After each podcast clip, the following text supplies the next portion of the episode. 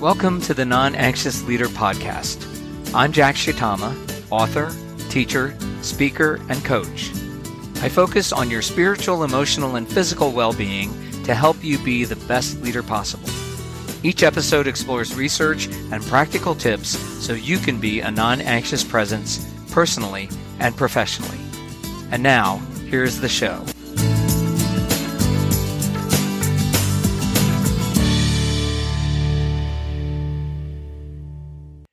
Welcome to episode 112 of the Non Anxious Leader podcast. I'm Jack Shitama, and once again this week we are going to have story time from Friedman's Fables. If you don't have this book, it is definitely a must read, a must have in your family systems library. Today's fable is called Round in Circles, and I will read it in its entirety and then I will break it down, give you my take on it. Late one afternoon, a moth emerged from its cocoon and chanced upon a fly buzzing about a window. With no particular purpose of its own, the moth was fascinated by the industry and vigorous intent of the other insect. Over and over the fly would land on the pane, stay motionless for an indefinite time, and then suddenly, without any signal, retreat into the air, only to land inches away after a short flight to nowhere in particular. What are you doing? the moth asked. What do you mean, what am I doing? answered the fly. Can't you tell? Well, I'm sorry, the moth replied. It's just that you seem to be going about your business with such energy, and I was wondering. The fly landed a few centimeters away. I've been at this all day, he said, and you want to know what I'm doing? Humph! And he took off again, flew for a few seconds, and returned, this time landing on the moth's other side. Look here, said the moth, rotating his whole body so that he could see the fly better. I just thought that maybe I could, but the fly had taken to the air again as if never to return. He changed direction abruptly, however. In fact, it was so quick it might have appeared to be one continuous flight, and descended further down the glass. The moth glided over, landing gently nearby, but before he could continue his thought, the fly was once again in flight. Up he went, over and down, nearly a vertical descent this time, landing sharply to the left. Then, almost immediately, he took off with a steep climb, but with a round trip that left him exactly where he had been. I really don't mean to be impolite, said the moth, but I notice how you just keep taking off and landing, yet you don't seem to be getting anywhere. Well, it won't help any talking to you, said the fly. Time's a wasting he added, and elevated himself quickly, this time coming down at the top of the window. Motionless, but ever intense, he called over to the moth. Don't you realize that today is almost over? And then, without waiting for an answer, he flit, though just as if he had been held to some limit by an elastic band, he rebounded upon the pane, circled to another spot, came back to the first, and finally stayed still, looking impassively on the softly swaying moth. Don't you ever get tired? asked the moth. I can't allow myself to, said the fly as he bolted into the air, only to dart back to his previous position. What are you looking for? Looking for? The fly responded incredulously, then hurled himself out from the glass. You don't have much patience. That's easy for you to say, the fly called back. Then, hopping over, he added, I only have today. The window's closed, said the moth. I know that, replied the fly in a don't be stupid sort of way, and zoomed off, circled, slowed almost to a hover, and quickly alighted nearby. I don't see any cracks or holes either. Tell me something new, the fly asked sarcastically and took off. When he had returned, the moth responded, I mean, there just doesn't seem to be any way at all to get to the other side. Look, said the fly, I don't tell you how to run your life and plummeting backwards from the window, he circled and touched down. At least I try, he added after he had landed. God, you're serious. That's easy for you to say, the fly replied, again positioning himself for another takeoff. It's not your problem. But have you had any success? Not yet. Why do you think I have to keep trying? How long will you continue? Till I succeed. What if you don't? I can't allow myself to think about that either. Suppose you cover every inch and still don't succeed. I've already done that. You have? Then why don't you go to another window? I can't do that. I have to keep trying. But you just said you've covered every inch. I might have missed something. At least, said the moth, you might try another approach. I've considered that. I've decided to try harder. And as soon as he had announced his commitment, the fly rocketed away and began taking off and landing so frequently that he appeared to be bouncing off the surface. All those eyes sure don't help you to see much better, do they? asked the moth. What do you mean by that? returned the fly. He had come to a stop on the lower portion of the window. Well, I've been watching you, and maybe it's not how much one can see, but the angle. I've thought of that. Why do you think I keep coming from a different direction? I don't think you understand, said the moth. I meant the attitude. I try as hard as I can. I mean perspective, said the moth with some exasperation. You know, distance. I go a thousand times my height as it is. If I were to go out any further, there would be less time left for landings. The fly flew off again. Distance has to do with thinking, shouted the moth, still trying to make the other understand. What's that? Asked the fly, intent on the glass window before him. But the moth never heard the question. By now it had become dusk, and from somewhere far off a light source began to radiate. The spark attracted its attention. Then suddenly, as if by some secret command, the moth fluttered and took wing in the direction of the glow, where it crackled itself to a crisp on an electric arc. And the moral of the story is the most difficult habit to break is breaking the habits of others. This is one of my favorite from Friedman's Fables, and I want to focus on three takeaways today.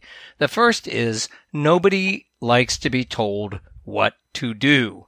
When we tell others what they should be doing, we are not self differentiating, right? We are trying to define others. We're focusing on the other person. And when we tell somebody what to do, they actually will almost automatically resist. I know this is true for myself. I know that when people tell me that I have to do something, I must do something, I should do something, there's an automatic reaction inside of me that just doesn't want to do it. Now, that's not rational. It's not mature. And sometimes I need to really check myself to think about, well, maybe I should do it. Maybe I do need to do it, but my automatic reaction is to push back. And that's the thing we need to learn from this fable is when we try to tell other people what to do, when we try to define them instead of define ourselves, there will not only be resistance, but there will actually be the opposite effect. Instead of them wanting to do what we are telling them to do, there will be resistance, there will be pushback. And as I've mentioned in previous podcast episodes, the research, shows that when people push back, when they defend their position, when they fight for what they believe in, they actually further entrench their position. So when we get into a conflict of wills over telling somebody else what they need to do, we are almost certainly going to experience pushback. The result of that pushback is that the other person is going to be further entrenched in their position, resisting what we tell them to do. The second takeaway from this is that seriousness can really bind our thinking. The fly is not without fault here. The fly is so serious. He's so focused in on the idea that he has to get to the other side that he almost can't think straight. That's what the moth is actually seeing in him the moth actually uses the word perspective, that perhaps the fly needs to look at things from a different perspective, but he is so serious that he cannot allow himself to. Now, he's feeling under pressure. He's got only a few hours to live and he feels like he needs to accomplish his task. But how much is this like when we are feeling under pressure, when we are in anxious situations and we are super serious? In fact, the best thing that we can do in situations like that is get some perspective by doing something differently, not, not differently in trying to approach the problem, but actually getting out of our own head, doing a hobby, doing something we like, seeing some friends who are outside the system that we're in that is causing us problems, whether that's a family, a congregation, or an organization.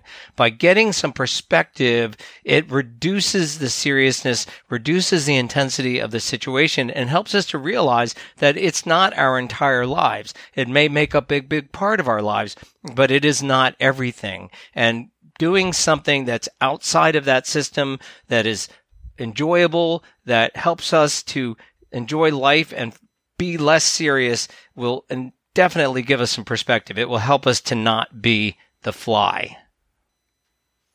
And finally, there's the moth. He is not without fault either. He's trying to tell the fly what to do. And that is something that is really easy for us to do. We, we can get in the habit of being able to see other people's problems more easily than we can see our own. And so it's easy for us to want to give advice, to want to tell people what to do. And as I said, this is not something that's going to go over well. But the other part of that is when we focus on defining others, when we focus on other people's situations and trying to tell them what they need to do rather than focusing on ourselves and understanding what we need to do, perhaps how we could help the other uh, in a helpful way, not just telling them what to do, but by focusing on somebody else, we lose perspective in our own situations and it makes it more difficult to self-regulate. When we are focused on defining others, when we are taking responsibility for others instead of taking responsibility for self. It is harder to self regulate. Our automatic responses become more likely. And in this case, that's what happened with the moth. Because he wasn't taking responsibility for self, he wasn't able to realize that his natural instinct to go towards the light would end up killing him. I think this is a good warning because when we are thinking a lot about somebody else, about how wrong they are or what they need to do or what's wrong with them, even if we don't ever express it, we need to ask ourselves, why are we spending so much time on the other person? And why can't we focus on taking responsibility for self? And that is the big takeaway, I think, from this episode Stay in your lane. Take responsibility for yourself and let others be responsible for their own problems. Sure, you can observe, you might even advise, but when you try to break the habits of others, when you try to live somebody else's life for them, when you try to get them to do something they don't want to do, you not only get pushback from them, but you lose focus on taking responsibility for self. So if you want to be a non anxious leader, stay in your lane. And that's it for episode 112. Next week we will do another episode of story time from Friedman's Fables. If you're looking for the transcript, uh, it you can find it at my website, thenonanxiousleader.com. But I will not include the actual transcript of the story in there because that's copyrighted information. Please buy the book; it's worth buying. And if you want to connect with me, you can go to the nonanxiousleader.com. I love hearing from you, especially your questions and comments and what you'd like to hear about in the future. Until next time, thanks and goodbye. Thank you for listening. If you found this episode helpful, there are two things you can do to help others find this podcast. First, tap the subscribe button on your podcast app. And second, leave a review. I appreciate your help. Finally, you can find more resources as well as subscribe to my blog at thenonanxiousleader.com. Now, go be yourself.